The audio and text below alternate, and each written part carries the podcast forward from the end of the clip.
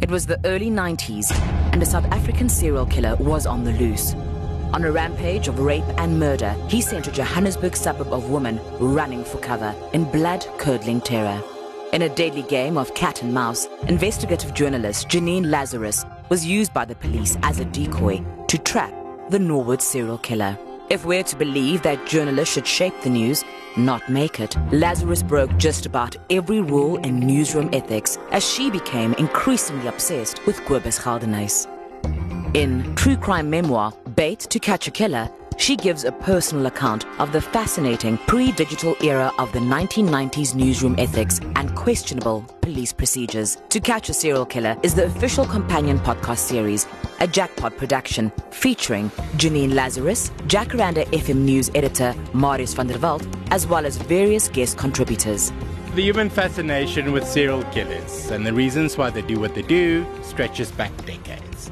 Jack the Ripper, Jeffrey Dahmer, Ted Bundy, and our very own subject on which this series is largely based, the Norwood serial killer Kobus Geldenhuys. In this episode, myself and author Janine Lazarus, who made a name as one of South Africa's finest investigative journalists back in the 1990s, speak with one of the political reporters at the time, deputy editor of The Citizen, and Janine's mentor as a young hack, Brendan Seery. Brendan, I do want to start with you now, right? It's late 1992. It's fair to say that there were a few things going on in the country at the time. And then we're also having to deal with a serial killer in the northern suburbs of Joburg. Just set the scene for me as a journalist and somebody in the media at that time. I think there were a couple of things to notice because I was working with the Sunday Star newspaper. I was working for a Durban paper they called the Sunday Tribune. So both of those papers were interested in in human interest stories, but the political story which was happening around and about was just so amazing. So we'd had Mandela released in February 1990, and we had the CODESA talks going on the way at Kempton Park, and at the same time, there was basically what turned into a mini civil war starting to erupt on the East Rand. There was one going on down in KwaZulu Natal and there was a right wing kind of campaign to have their own Volksstaat and to fight against what they saw as a as a surrender to communism. And so all of these things were percolating around. I think at the same time people were trying to come to terms with what the changes in South Africa. Now what a lot of people have forgotten about, particularly now, is that 1992 was also the year that white South Africans went to the, the polls and they said yes, 67, 70%, I think, something like that. They said yes to, to black majority rule. So it's effective, was effectively going to be the first time that a ruling elite handed over power peacefully. So all of those things were happening, and I think there was a the atmosphere basically was like Joburg has always been a mining town, so it's always been very violent. It's always been very passionate. But I think there was a sense of almost end of days there. No one knew what was going to happen. Were we going to end up in a civil war? And I think right up until almost 1994, till that election, and even till um, Mandela was sworn in, no one knew which way it would really go. So there was there was madness in the air at the time amongst everybody, and I think there was a, a, a sense that yes, it's historical, but what happens if it's a disaster? That was the atmosphere. So then, obviously, a serial killer is not exactly going to be on page one for consecutive days or even one day. Well, I think there's there's another thing. I think people partly are horrified by it because a serial killer at that stage. Don't forget, this was earlier. He was one of the first in South Africa. There may have been others, but I think he was the first one that was identified and chased and caught. But horror always fascinates people, fascinates newspaper readers, and I think this idea of of killing. And I don't know what was in his mind, but possibly there was the sense that the old rules don't count anymore because, you know, whatever I grew up with doesn't count, so I'll do it. But um, it definitely was something that would have stayed on the front page. And, and I think possibly in a way because there was so much politics happening. Every day there was something at CODESA. So Mandela would attack de Klerk, de Klerk would attack Mandela, and everybody would make threats. And there was a lot of grandstanding going on. So in a way, the serial killer story was one that kind of riveted people because it was different, but also it was because it was so horrifying. If I can ask you a question, Brendan, I mean, I was a crime reporter at the time, a dyed in the wool crime reporter. I always felt, and I think I think it, it still exists today, that crime reporters in the day were always the the bottom end of the food chain guys like you were covering important stories, a country in transition. I was always the pop. Remember that I stood on Oxford Road uh, dressed up like a prostitute when, uh, and I did very well, by the way. 26 cars stopped in 45 minutes. That's, that's a car every two minutes, so don't knock it. Well done. That's quite impressive. Exactly. So I could have always twilighted as one. But that was always, I mean, the political elite journalists like yourselves, didn't you look down at a hack like me? Well, I think first of all, let's just make. I was not um, one of those political reporters, so I covered everything. And in fact, here's an interesting story about the first time I'd only just met Janine, and there was a story. I'd come from Argus Africa News Service in Namibia, and there was a, a right wing Namibian connection with some of these guys that had been involved in some nonsense there, and they were hiding out in a house in Rosettenville. So when she went to go and cover the story, I went with her. And uh, trust me, I'd covered Zimbabwean independence, I'd covered the Gukurahundi genocide in Zimbabwe, I'd covered Namibia's transition to independence, the war in Angola. And when I went out with Janine, I learned one thing how to get your foot in a door. And she was, and when they talk about terrier like, it's true. I mean, she I would have, I would have knocked on the door and, you know, I want to talk to you. She carried on and on. Eventually, they didn't talk to us, but I, I took one look at that and I thought, you know, after all my experience, and I'd been in the business probably 12 years already by then, I went, I've still got a lot to learn when it comes to hardcore on the ground news. And so I, I would never, I would never look down my nose at Janine. And in fact, what was happening at the time, there was a bit of that. So they were the so called political experts who would analyze everything. And for the English language newspapers, despite the image of them being anti apartheid, a lot of them were very sympathetic to the government. And, you know, for example, when, when the black reporters on the Sunday Star would write something like Sefako Nyaka, if it, if it involved the ANC, his copy would be checked through the white political editor, David Breier, every single time. And I tried to stay out of that um, because I was working for a Durban paper. We had our own political uh, editor. So the politics I covered were the politics of the right wing and the politics of the left wing. So it was a great contrast. But I actually rather enjoyed working with Janine because those are the kind of stories which really are what a, a Sunday newspaper thrives on is crime, human interests and drama, and it's got to be well done and accurate. And so I didn't, but I know certainly there would have been people who got, yeah. And look, it didn't do you any favors posing on Oxford Street, but I mean, it was there. There we go. But to me, that also was a, a lesson about how you involve yourself in the story. And there's no better way to report a story than from the inside. Brendan, just a question from me. You speak about the white liberal press still pushing the agenda I mean, they are white liberal on the outside, but they're really not. As a crime reporter, black victims were part of a homogenous mass in the instance of the Norwood serial killer, his first victim was a domestic worker. I really battled to get her photograph. I battled to find any details on her. I think eventually the police very grudgingly gave me a photograph that had been torn out of her passbook in those days. His white victims, of course, I had the whole backstory on them. I mean, that was really what was going on. Am I right? Definitely. I think the world didn't change suddenly in 1990 there was a lot of the racism was there. It was just also the way people, the way things were done. And I think newspapers kind of perpetuated it, even the liberal press, and they made such a big deal of, of standing up against apartheid. Like, for example, the company we worked for, what was then Argus newspapers. Guarantee you never saw anything bad about Anglo American or De Beers. You never did, okay, because they were the major shareholder. That was the reality. And I, you know, I've seen that movie, I've been through it. So I've got personal experience of it. But you know, it's that, and I, it's my theory, and it, it annoys a lot of people. And I, I say because I, you know, I, I'm not a South African. I was born in Zimbabwe, so I can say this as an outsider looking in. I think that a lot of the English opposition to apartheid was not because anyone felt there was any moral duty they had to African people, but because they didn't like Afrikaners more. I'm glad you touched on this, Jim, because it, it kind of fascinates me as well the the whole the question of reporting on black bodies because that, that is a debate that we're still having in newsrooms. It's a, it's a debate that we had around Marikana in, in 2012. It's a debate that we have every day. And then just what were the type of debates that were happening in the newsroom at the time? I tell you, sadly, I think there probably weren't that many. I mean, we accepted the status quo. You know, it, it's a really kind of addictive job being a, a hard news reporter, even if you are working for a publication which only comes out once a week. I don't think we stopped to think or to have a debate because the story was evolving so so quickly and you're on to the next thing. There were occasional things where our news editor at the time was a dyed-in-the-wool member of the Communist Party, and I went to go and interview, try and interview a PAC person returning from exile. And I was told, what the hell do you want to do that for?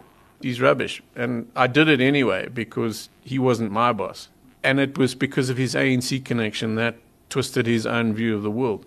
But other than that, I, I really think we were just um, too busy, kind of amazed at how things were developing.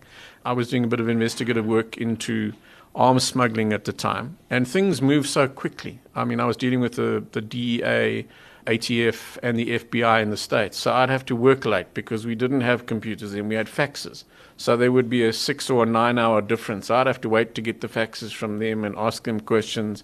And I was dealing with anti apartheid people in Europe as well. So things just evolved. You didn't have time to think about or have a debate.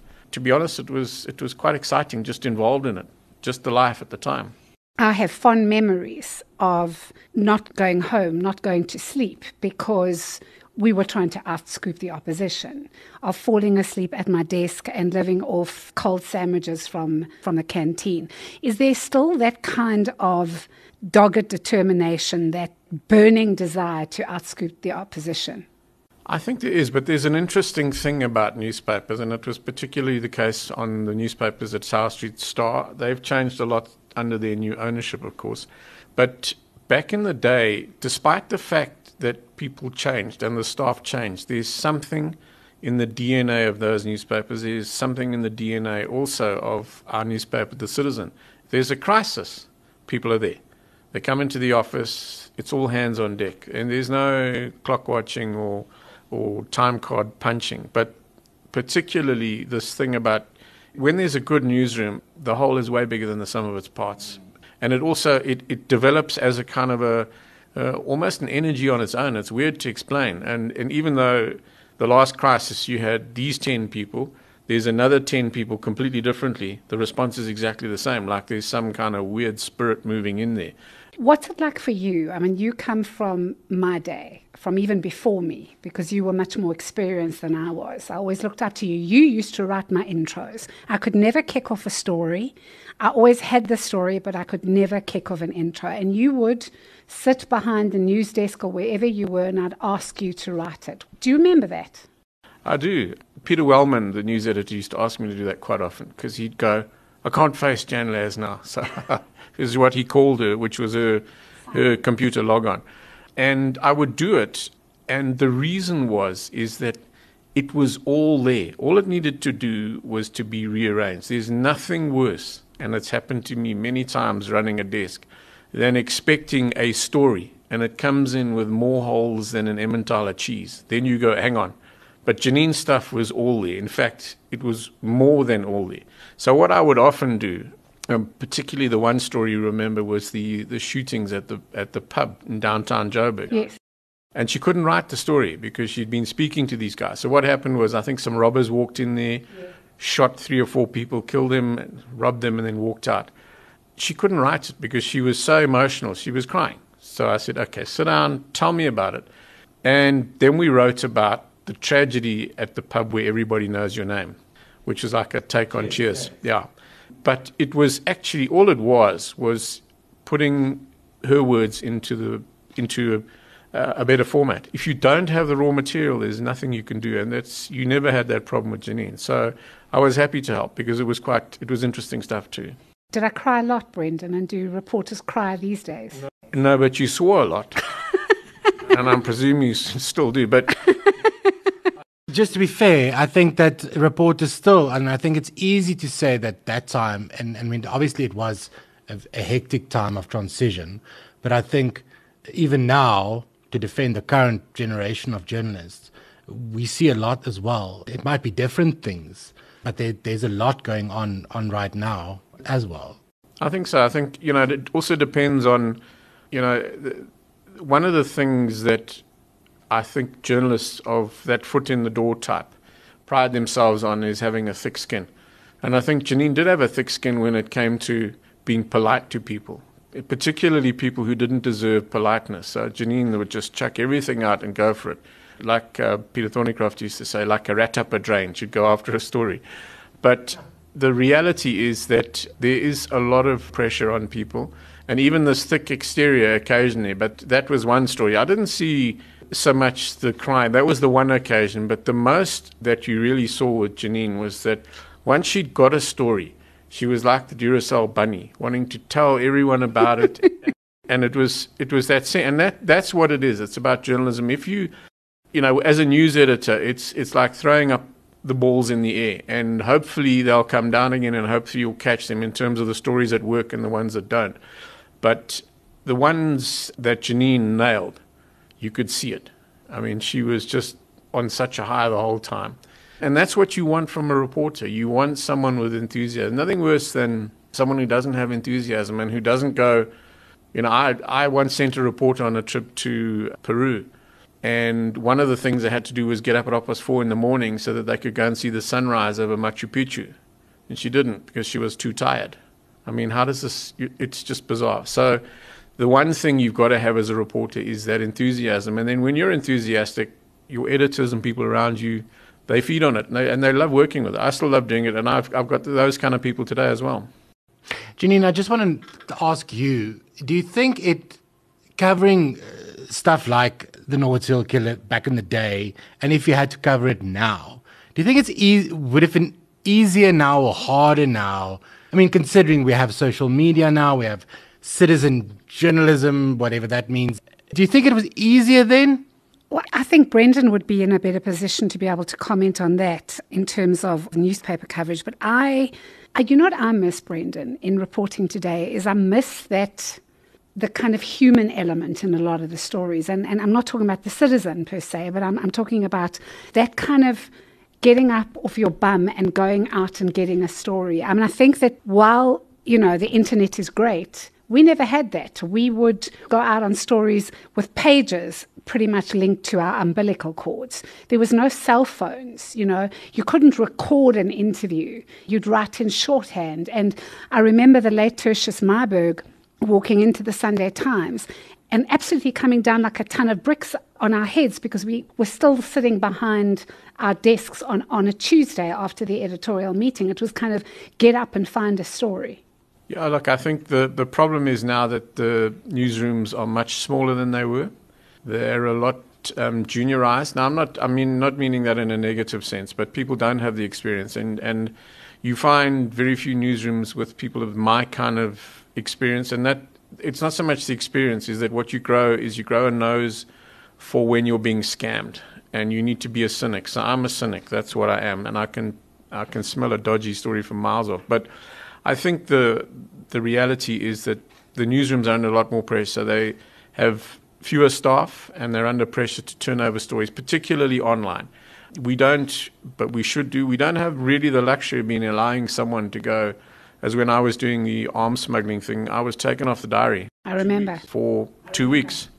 And I could have gone and had a great time and done nothing for two weeks, but I felt obliged. So I did. I brought back a, a lot of good material. But we don't really have that luxury. We've got pages to fill. We have very few people to fill them with. And then you know, you have an online operation that works in tandem with a newspaper, does a, a slightly different, in our case, slightly different view of of the news than we do. But they've also it's a it's like being hamsters on a treadmill, and I think that's the the big problem. We don't have the time, but I think you you're absolutely right. What we should do is take the time to say to people, go out and do that human story. We also tend to think that people don't have an attention span and they can't read stories that are too long. I proved that wrong about 10 years ago on the Saturday Star. I ran a story which was 4,800 words long. It was two full broadsheet pages. And we have never got as many letters on any subject as, as that particular one. So I think it's, it's a case of the pressures of the business. Sadly, a lot of the people involved in the business side don't really get journalism. Journalism is not something that you can quantify by a number of stories. So X number of stories means a journalist is a good journalist.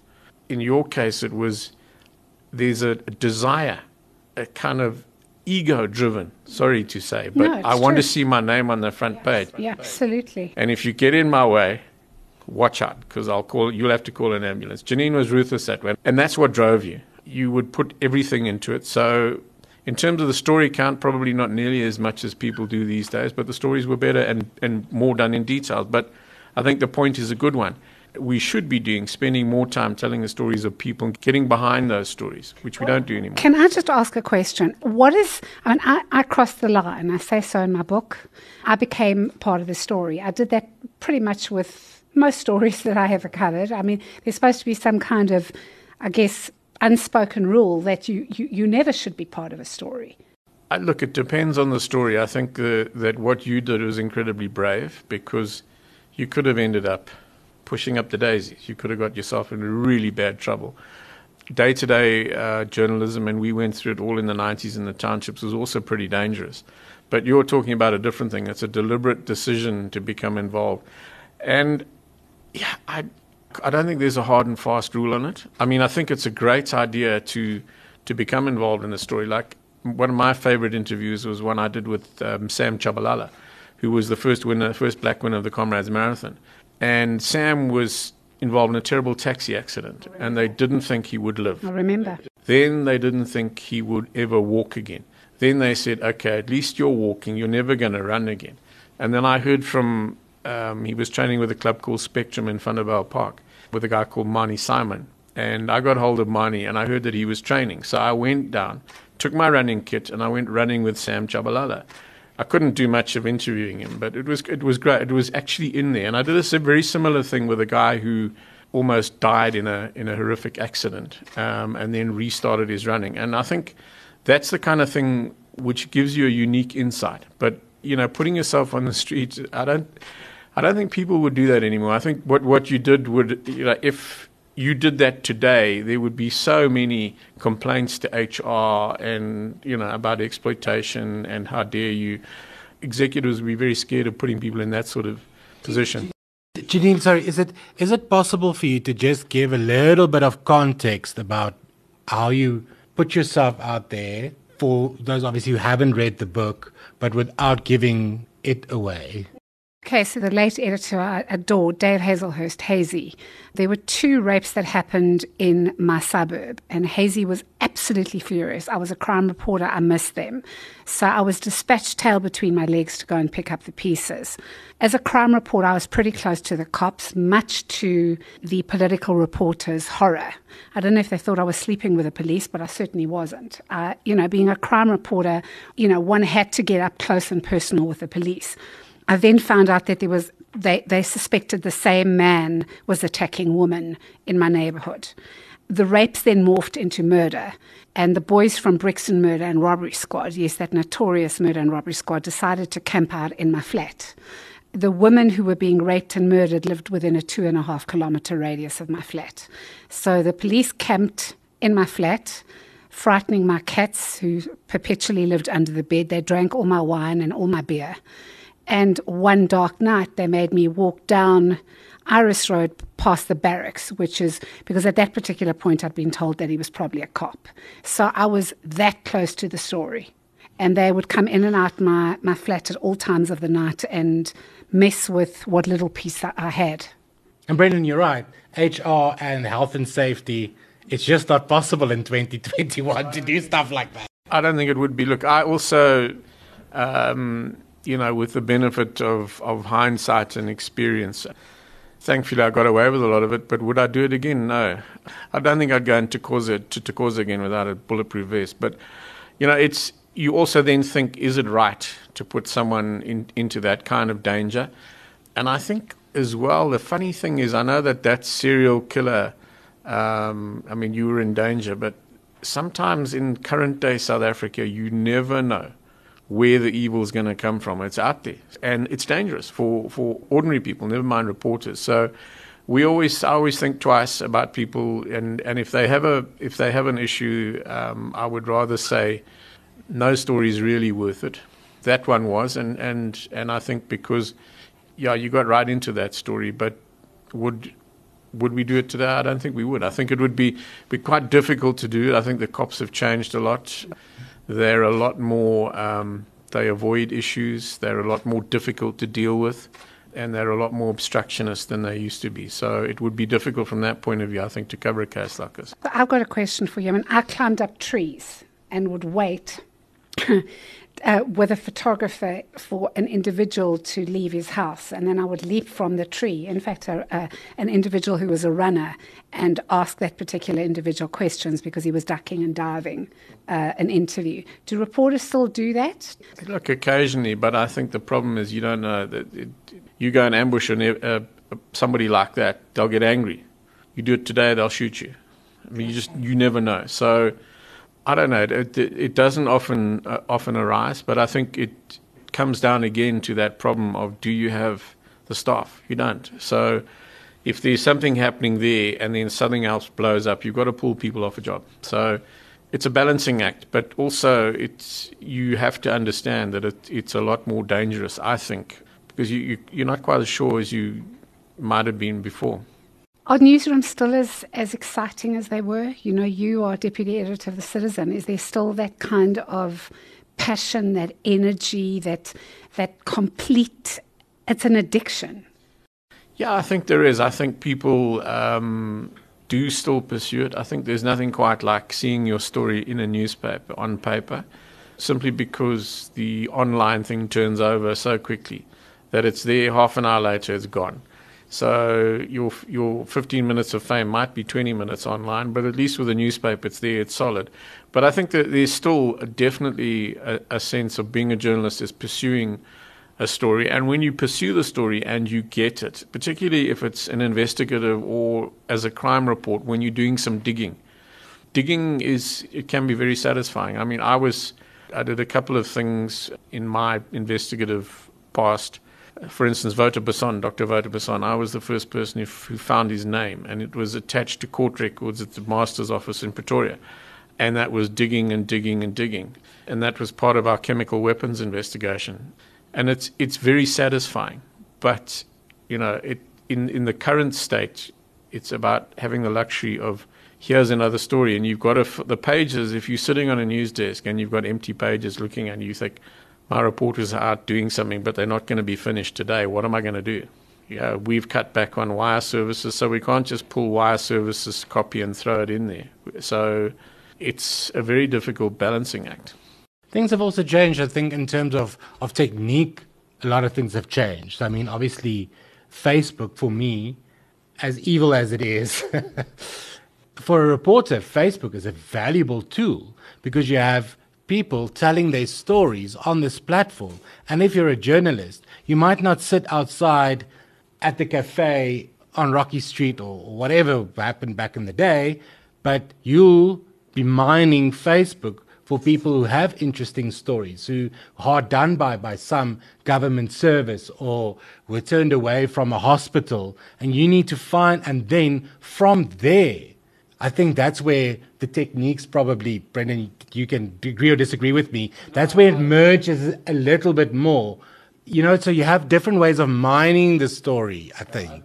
Yeah, I, I think definitely social media has, has changed the way we do our jobs because it's an explosion of information all over the place um, Facebook, Twitter, and you can pick up leads from that. And the downside of that, it then becomes a habit. You sit, you quote Facebook. You know, we used to have this old story of a, of a guy who who would file from in the middle of a war in Africa, and he would say, "Dateline in N'Djamena, Chad," as bullets thudded into the wall behind me, and then take in agencies. In other words, fill the rest of the story with agency copy. I've just put the top line on it, and I think we're getting to a kind of thing like that with online, where it's a Twitter war starts, a twa, and then you've got a story out of that. So I think there's, there's a danger, although The Facebook thing you talk about is probably a better source than Twitter because there's a lot of rubbish on Twitter. But Facebook is very useful. But then what it should be doing is say, here's a good story. Let's go and get on. Let's find that person, see if they're willing to Yes. talk about it. Because often when you spend time with people, a lot of stuff comes out that didn't come out. You mentioned that the size of the newsrooms have changed. So it's a question of how much can you get done by moving around as little as possible. Because if you sit at your desk, you can maybe churn out 10 stories. But whether, when you go out, then you're down to maybe one story. The situation is, is completely different. Some of it has improved, but I think there's a lot of it that, that hasn't for the pure art of journalism. I just remember the days of filing stories from a corner cafe, from a, a box, and flirting with a cafe owner in order to be able to use that at no cost. And then there was a dictate sitting on the other end of the phone chewing gum very audibly. And you'd, you'd have to be filing copy from the field from the top of your head, and I couldn't write an intro, remember? And she was chewing gum, and she'd interrupt you and mess up the copy flow. Does that still happen? No, it doesn't because people just file on their phone. Everything's on my phone. I don't, I don't need to flirt with anybody. Yeah, if you think about it, it's amazing because you can be filing, you can be filing video, you can be filing all sorts of stuff.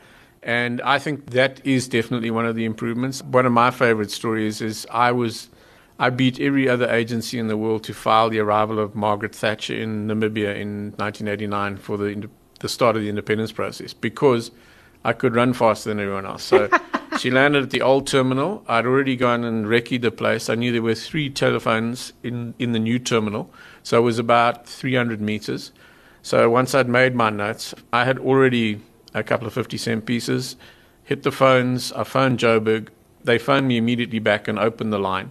And like you said, I just did a, a dictate. And that story was in the Star and around our group 20 minutes before Associated Press or Reuters or UPI filed on it. Wow. But to be able to do what people do now with, with phones makes an incredible difference. So, what we do nowadays, if you're out on a job and something's happening and, and there are other people there, you file it immediately for online. You don't hold it. So, there's no exclusivity. You can then file what you've got for online and then later on have a look and see whether you can take it further, whether you can bring a bit of analysis, a bit of perspective into it. But I really do think that technology has, has made a huge difference. It's made people's work easier, but it's also enabled, I think, a lot more people to be aware of stuff. If you if you look at things like the Arab Spring and those those and a lot of the protests now are being driven by social media. So first thing they did in Swaziland was they closed that down in the recent protests. Yeah. They've closed it down in, in Zim on occasion too. They try to do it in Zambia over the election too.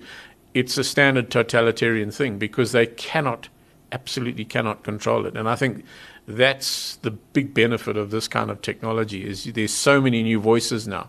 You can't silence them all. No, and you can't. I mean, if you look at Afghanistan is a good example. I think also recently the the access that I've had just sitting here in South Africa to to what happened at at Kabul airport is, is just just amazing. So I think to close it down, the the conversation, better or worse, and I think I would like an answer from each of you in terms of where we are as journalists. From a reporter's perspective, I mean, I haven't worked in the newsrooms of today. But you still read newspapers. As I said to Brendan, I miss the people stories, I miss the connection. I think that there are pockets of brilliant investigative journalism, really outstanding. I think there are some brilliant reporters, but I miss that kind of feel.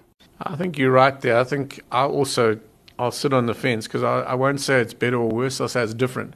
And I think in terms of you look at South African journalism, and Janine's absolutely right. The journalist units like Scorpio and Bongani have changed changed history, and I think possibly even more so than we did at our time. I mean, when I did my arms expose, it was never run in the Star, Sunday Star in Johannesburg, because you know the lawyers were too scared of what would really be WMC white monopoly capital that runs things in Joburg. We ran it in Durban eventually, and then it was picked up by agencies all around the world. So that kind of the kind of investigative work they've been doing is actually having a more of an impact because it's changing the history of the country and things are happening. Zondo Commission, whatever, it's happening because of journalists that wrote about that stuff So, in that sense, South African journalism is definitely alive and well. And it's changing. I think the online system has it, it's different. And I think it, it can be frustrating. It can be very shallow. A lot of the stuff can be clickbaity.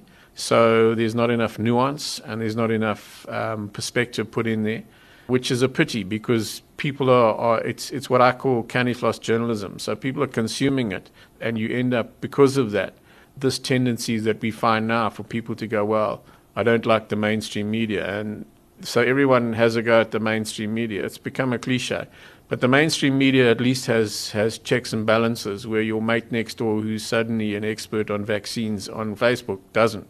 So yeah, I think it's different. But journalism is still, yeah, it's still exciting. I mean, I don't know what else I would do.